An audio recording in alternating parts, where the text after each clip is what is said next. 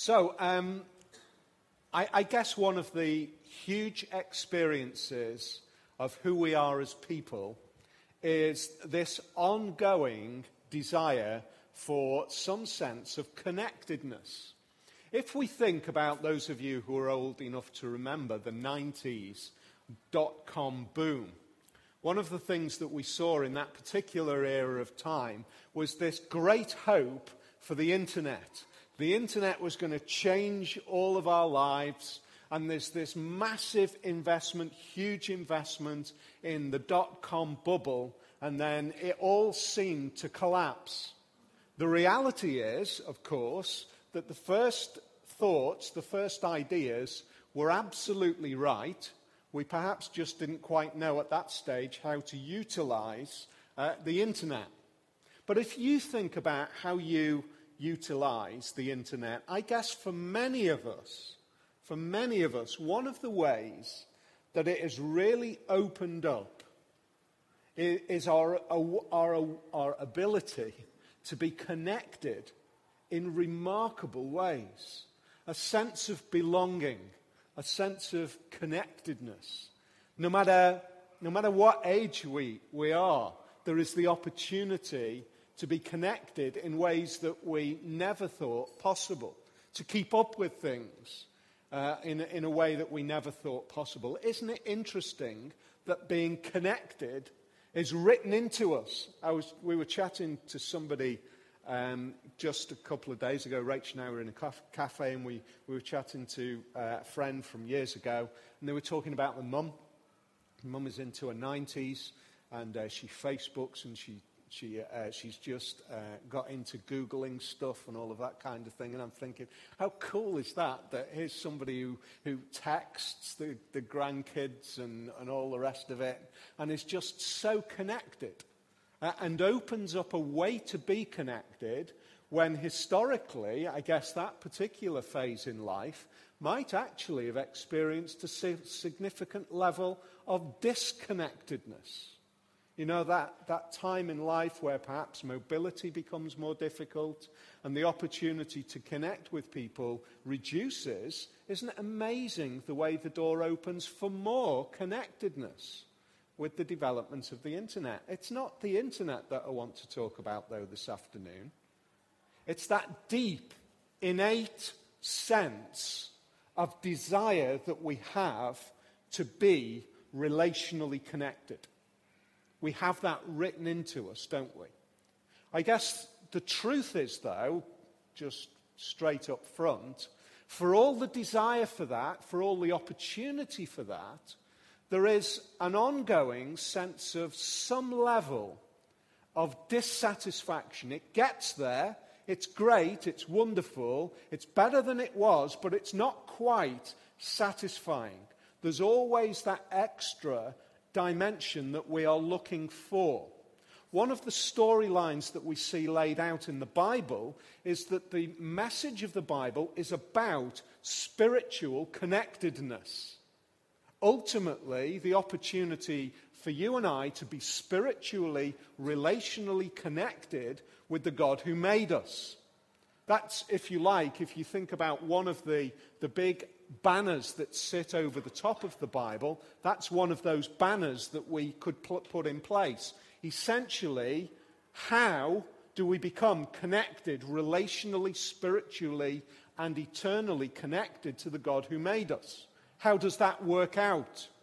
How is it that you and me, as ordinary human beings who are thrilled at the opportunity of being able to keep up with pictures on a Facebook post, yet have a deeper sense of a need for connectedness? How do we become connected with the God who made us?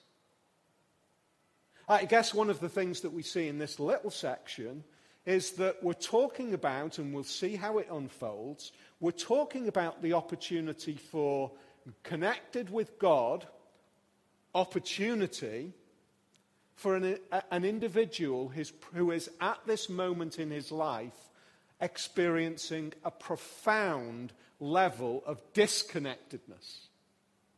See how that works out. For those of you who um, have been able to keep up with the story so far, that's great. We'll just give a quick uh, review. two brothers, Jacob and Esau, a father Isaac, uh, and uh, Esau is the older. We saw last week how significant it was for us to be, for the historical uh, ancient pattern of primogeniture, the passing down to the oldest. We see that, in a sense, uh, God had promised a, a, rupture in that plan, uh, that actually the blessing was going to be to the younger one, to Jacob, rather than to Esau. And there's a whole pattern of uh, behavior which tries to force that issue. Uh, and Jacob and his mother Rebekah force the issue by deceiving the father, and Jacob now gets the blessing from Isaac that should have been for Esau as the older one, having already tricked, his, well, tricked, uh, forced his brother in a sense, in one sense, uh, his brother sold his inheritance for a bowl of soup. So he sold his inheritance for a bowl of soup, and now he's being tricked out of the blessing from the father. So there's the, there's the family situation. Not surprisingly, that results in a huge uh, fracture in relationship in a context where it would not be unusual for that fracture to result in physical violence and even death. That's exactly how it works out when Rebecca hears that uh, Esau is determined to kill uh, Jacob. And so Jacob, as Rebecca speaks to um, Isaac and says, You know, this, this this son of ours, Esau, has gone and married these local women rather than marrying from our own family. Just imagine how terrible it would be if uh, Jacob did the same. So send him away. Isn't it amazing the way the deceit continues?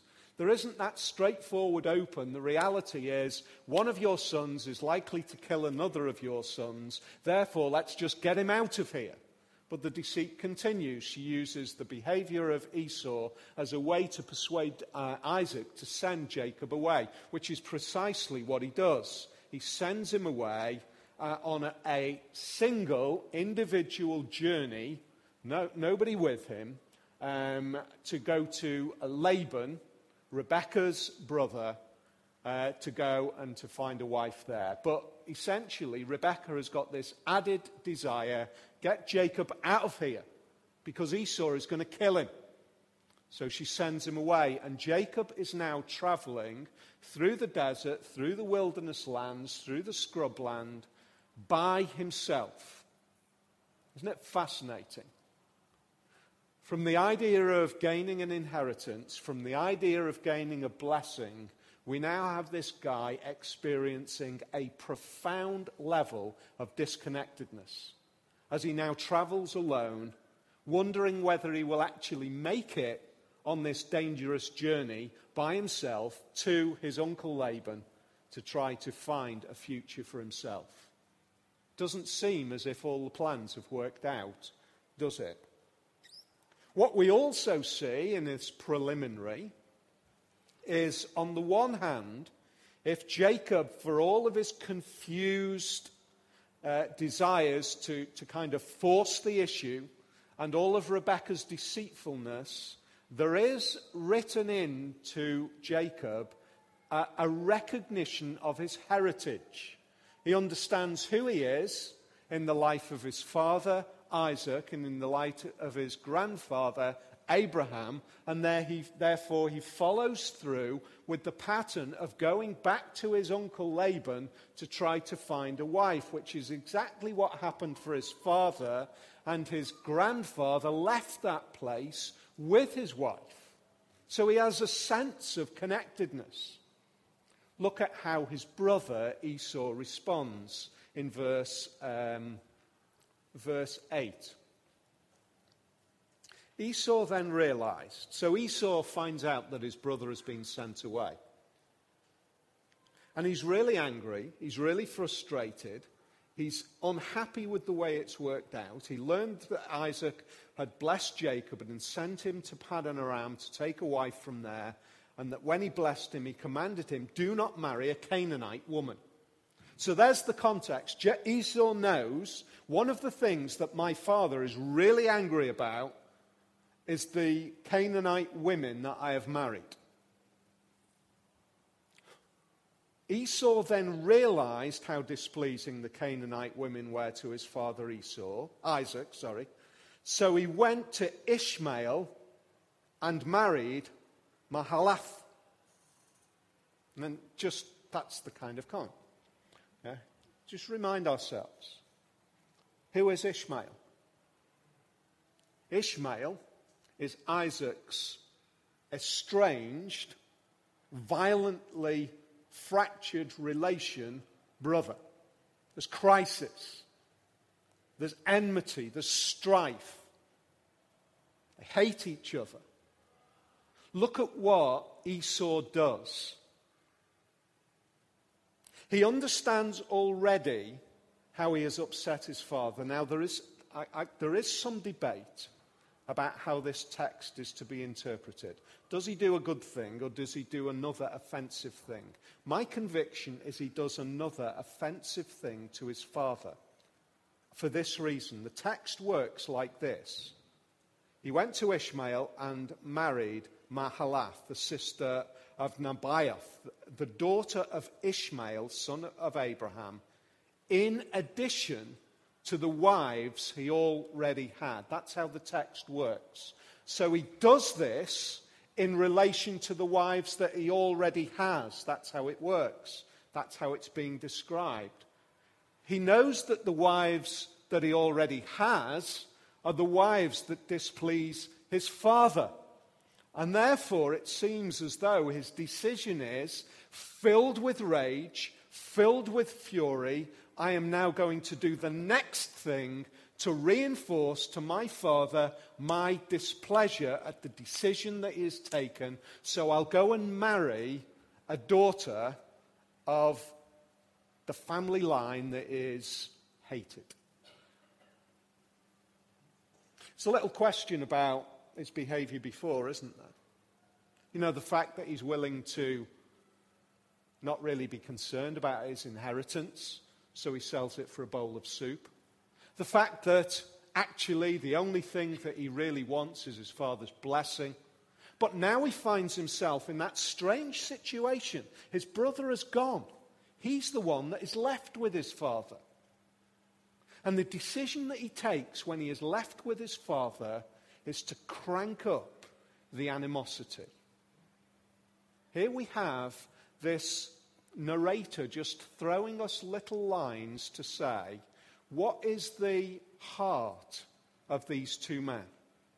One is for all of his crookedness, one is at least trying to get a handle on his heritage. The other is using every opportunity he can to decisively put stakes in the ground in front of his father to say, I want nothing to do with it. So, what we see is the heart revealed. When we read this on face value, it seems as though Esau just gets the raw end of the stick. It really does. He's tricked, he's, he comes in hungry. He's got all of these things going on that are militating against him. He's got a mother who's kind of working in the background, hidden against him. Poor old Esau. The reality is, the narrator is trying to help us to see this is not an issue of actions, this is an issue of the heart. And the issue of the heart is that Jacob, for all of his crookedness, his heart is set before God, and Isaac, for all of his desire that looks as if he's concerned about his heritage, his heritage is actually purely self seeking. And when it all goes wrong, he has no love for his father. That's the background that we see. So Jacob is now on his way, walking through uh, the wilderness. This little story. He gets to a place where he it's getting dark. Gets a stone, lays it on the floor, and, and presumably, uh, you know, I'm guessing, don't really know, there's no, there's no ancient um, evidence of using stones as a pillow.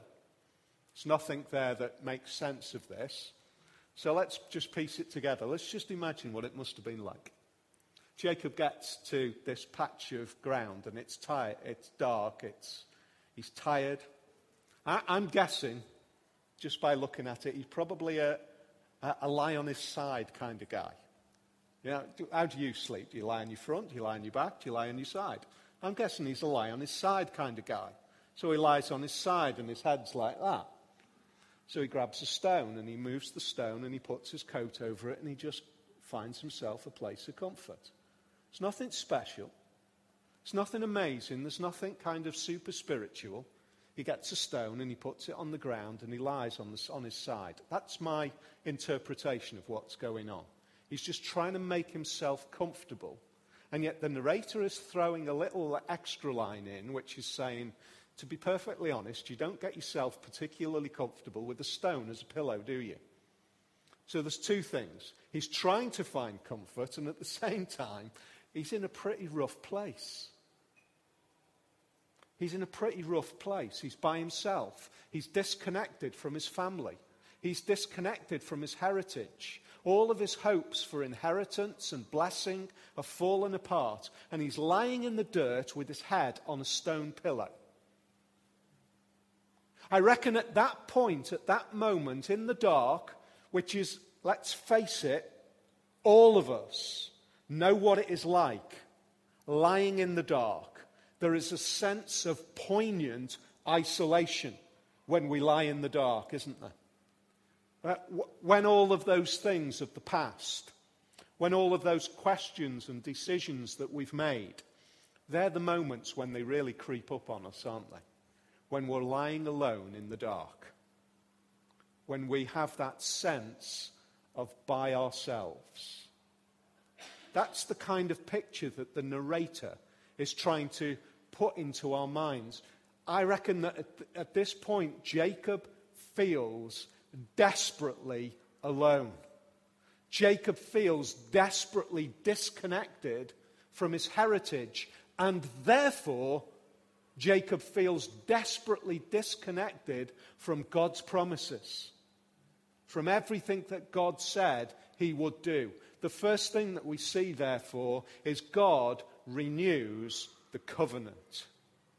God renews the covenant at that moment in time. Look at verse 13. Jacob is asleep, and then he sees this vision of a stairway to heaven. And he, in this vision of this stairway to heaven, he has this idea of the glory of God. Something breaks into his thinking. And then a voice, the Lord, at the top of the stairs says this I am the Lord, the God of your father Abraham, and the God of Isaac. Wow. In the dark, by himself, head on a stone pillow. I'm the God speaking to you now. Isn't that breathtaking? And which God? The God of your heritage connectedness, the God of Abraham and the God of Isaac. That God. I will give you and your descendants the land on which you are lying. Your descendants will be like the dust of the earth and you will spread out to the west and to the east, to the north, to the south. All the peoples on earth will be blessed through you and your offspring. I am with you and will watch over you wherever you go. I will bring back you back to this land. I will not leave you until I have done what I have promised you. Isn't that mind blowing? With your head on a rock, feeling desperately disconnected, and God speaks. God's repeated this promise again and again and again. Something about things being repeated. Everything that we learn, everything that we learn in one way or another is because it is repeated. Unless you've got some sort of genius photographic memory but it's some kind of repeated. However, you learn, whether it's because you read something and you have to read it and read it and think about it, Whether it's because you're a, a visual learner and you watch something and it's watched again, whether it's in a sporting context and it's drills that you go through again and again and again so that you are just fixed into that way of performing and delivering in a particular way, you're just used to it. Do you think God is saying something to us here? I think God is saying by repeating it again and again and again, He's saying, Look, you need to understand who I am. You need to know what I'm like, and I am prepared to repeat it again and again and again. I am the God who makes promises and delivers them. Now, at that moment in time, that is profoundly important for Jacob when he's by himself in the dark, disconnected on a journey by himself with nothing that seems to be the fulfillment of the promises. He needs to know that. And God is willing to do it again. Isn't it also amazing? Jacob, the deceiver, still receives the promise from God. You would have thought, wouldn't you, in human terms, well, he's done so much now, he's blown it. He's behaved in a way which has forced the issue, it's resulted in him having to run away, and he's blown it. Is it dependent on Jacob, or is it dependent on God? If there's one message that God is reinforcing, again, it's dependent on Him. What about your life? What about my life? I guess that many of us feel a sense of connectedness, a sense of relationship because we trust and we believe in Jesus. And yet, the lives that we live, as we've been looking at this day over these past few weeks, we realize we believe the big things and yet fail to deliver on the day to day small things. That's what Jacob's problem was. He understood the promise, but then he tried to force the issue because he believed that he knew a better way to do it. He didn't trust in the little things. And it's the little things that in the dark of the night, when we're by ourselves, are the things that, that Satan, who's the accuser of the brethren, the one who'll come alongside us and say, Call yourself a Christian? Call yourself a Christian, do you? And look what you've done today. Let me just remind you in the dark of the night, while you're lying there looking up at the ceiling, and you're thinking to yourself, I, I, I know I trust in God. I know that I believe that Jesus is my Savior. And then, almost as though the, the scene is being played out in front of you in your mind, you, exact, you have exactly the pattern that must convince you that therefore you cannot possibly be a believer in God. Because look at how you've lived today. Jacob, I'm convinced, must have at that moment, before that promise came through, been lying there thinking, look at the way I've behaved, look at the way it's worked out. And God comes and says, it's about me. We need to know that, don't we? Day to day, we need to be reminded it's about the promise of God. It's about the fact that He will deliver because He's that kind of God. The next thing we see, if we see covenant, we also see connection. We've got this stairway. I guess most of you will have heard the phrase Jacob's ladder. I remember when I was a little kid, Jacob's ladder, because that's very often what this is referred to. Um, I remember in, at home we had this wooden ladder, and uh, it, was, it was kind of one of those wooden ladders that when you look at it, you think, do you really go 35 foot up in the air on that thing? It's, got, it's kind of a bit green and slimy, and it's got these wooden rungs across with metal supporting them underneath, and it creaks a bit when you stand on it. I had this image in my mind that Jacob's ladder was this colossal ladder reaching from the ground right the way up to the up to the sky, and somehow they were climbing up and down these ladders because it was referred to as Jacob's ladder.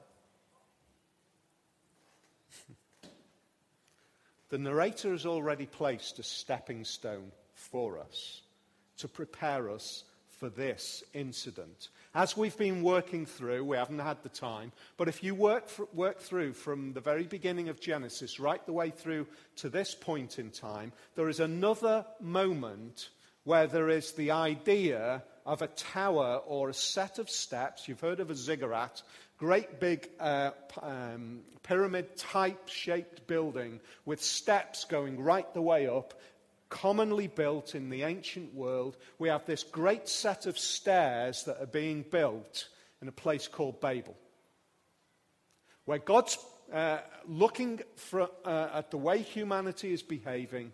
And there we see it in uh, Genesis chapter 11, where the people say to themselves, Come, let us build ourselves a city with a tower that reaches to the heaven so that we may make a name for ourselves. Otherwise, we'll be scattered over the whole earth. So here's the people at that moment in time saying, let's, let's ident- create an identity for ourselves. And written into their thinking is the way that we create an identity for ourselves is being connected to the divine, to being connected to heaven. That's how we're going to make a name for ourselves. In other words, we can build a tower that takes us up to heaven and we can effectively bang on the doors and say, Here we are. We've made it. This is our identity before you. We are connected. We're connected to you. We've made it. We've reached it. We're knocking on the door and you've got no choice but to answer us, God. That's the attitude that Babel brings. and God comes along and he wipes it out. And yet, what we see here is exactly the reversal of that crisis. The reversal of that crisis. Because as God wipes it out, we read in Genesis chapter 11, verse 8 the Lord scattered them from there over all the earth, and they stopped building the city. In other words, blessing from God? No, a scattering was the result of trying to reach to heaven. But when God reaches from heaven down to earth, there is not a scattering, there is a gathering. That's what God says. As he says it to Jacob. You look at this stairway that I create, reaching from here to you, and you will be the way in which there will be a gathering together again of the people from all of the nations, from the north and the south and the east and the west. And the numbers will be beyond counting, and there will be a great blessing for the people of the world, not because you've reached up to me, but because I've reached down to you. Now, what the Bible is saying is get that in your brains. Get that in your brains. Get that fixed in because it is the single most important aspect of this bit of the story this bit of the narrative. You will never reach up to me, God is saying. You will never build a, a flight of stairs to reach from he- earth to heaven, but I can reach from heaven to earth. I can reach you, but you can't reach me. That is astounding grace, isn't it? Jacob wakes up and he says, Wow, this is amazing. This is so incredible what's going on here. I didn't even realize it was just me going to sleep at night with my head on the pillow. And this is the house of God Bethel, Beth El, home, house of God. That's what he calls it. This is the house of God. You know, Jesus says, remarkably, there's another kind of house of God. There's another dwelling place of God. What is the house of God? What is the idea that continues? Where does God dwell? Well, Jacob, at this moment in time, says God dwells in this place because there's a stone here. But as the storyline develops, God dwells in a temple. God dwells in a, a tabernacle first, and then God dwells in the temple. But ultimately, God dwells with human beings in Jesus. That's the ultimate picture that we see. And Jesus says, John chapter 2, verse 19, Jesus says this Destroy this temple, destroy, destroy this house of God, destroy this dwelling place of God, destroy in a way this Bethel, and I'll raise it again in three days. They stood outside the temple. Everybody, and Jesus looks at the temple, which took hundreds of years to build, and he says, Destroy this temple and I'll rebuild it in three days. And they look at him like he has gone out. What are you talking about? The dwelling place of God, the temple, it's taken years and years to build this, and you reckon that you can build it in three days? Absolutely. Of course I can. Because the real dwelling place of God, the real presence of God, is not in a place of stone. It's in the embodiment of God, the divine, on earth. You see, ultimately, the Lord who is at the top of this flight of stairs ultimately descends the stairs and comes into the world. How do we, the Bible is saying the same question throughout as one storyline, how do we get spiritually connected to God? How do we make spiritual connection? The story says quite simply Jesus is the spiritual connectedness that God forges by coming down to us, by reaching down to us. To one man in the desert with his head on a pillow, having vision of a visibility between heaven and earth that he knows that he never can breach. And God says, Don't worry, because I'll reach down to you. Now, the thing is, Jacob responds in commitment. He says, If this is how it, work, how it truly is going to work out, then I'm going to commit myself. Look at later on uh, in verse uh, 20, he says, He made a vow. If God will be with me and will watch over me on this journey I'm taking and will give me food to eat and clothes to wear, that's how desperate he was, so that I return safely to my father's household, then the Lord will be my God and this stone that I have set up as a pillar will be God's house, and all of you will, and, and all that, and of all that you give me, I will give you a tenth.